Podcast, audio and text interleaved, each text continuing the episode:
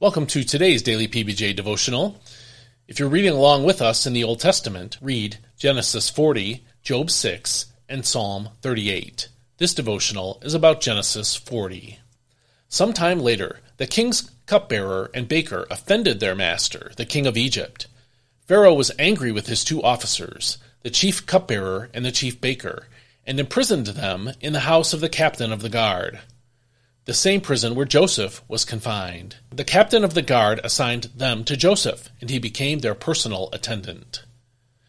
After they had been in custody for a time, both of these men, the Egyptian king's cupbearer and baker, who were being held in the prison, had a dream the same night, and each dream had its own meaning.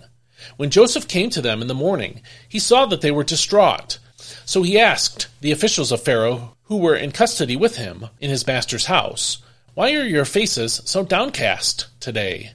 We both had dreams, they replied, but there is no one to interpret them. Then Joseph said to them, Don't interpretations belong to God? Tell me your dreams. So the chief cupbearer told Joseph his dream. In my dream there was a vine before me, and on the vine were three branches. As it budded, its blossoms opened, and its clusters ripened into grapes.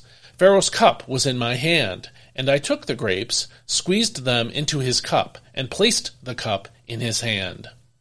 Joseph replied, This is the interpretation. The three branches are three days.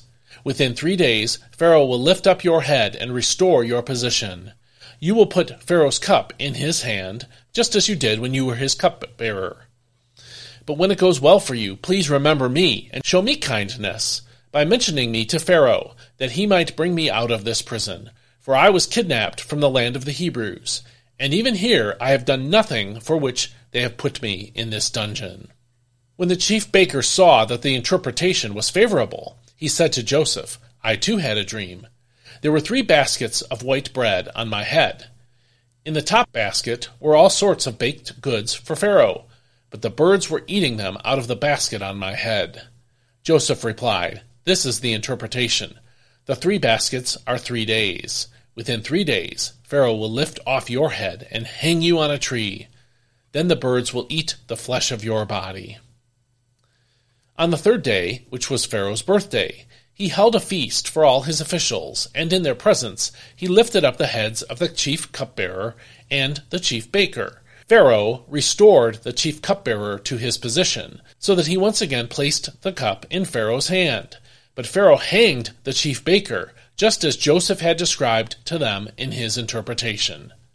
The chief cupbearer, however, did not remember Joseph. He forgot all about him. This is God's Word. If the story of Joseph's life were plotted on a graph line, like the price of a stock is on the New York Stock Exchange, what would it look like? Early on, the line would go up.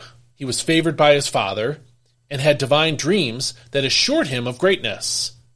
But after his stock ascended for a while, it would have moved downward drastically after he was sold into slavery by his brothers. Then there would be a small move up when Potiphar entrusted him with more responsibility.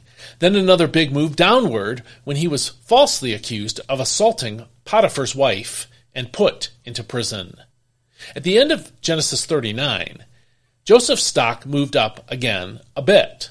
Although he was in prison, the warden of the prison elevated Joseph into leadership and paid little attention to what he did because the Lord was with Joseph and gave him success in whatever he did. We read that in Genesis 39, uh, that's verse 23b in the NIV.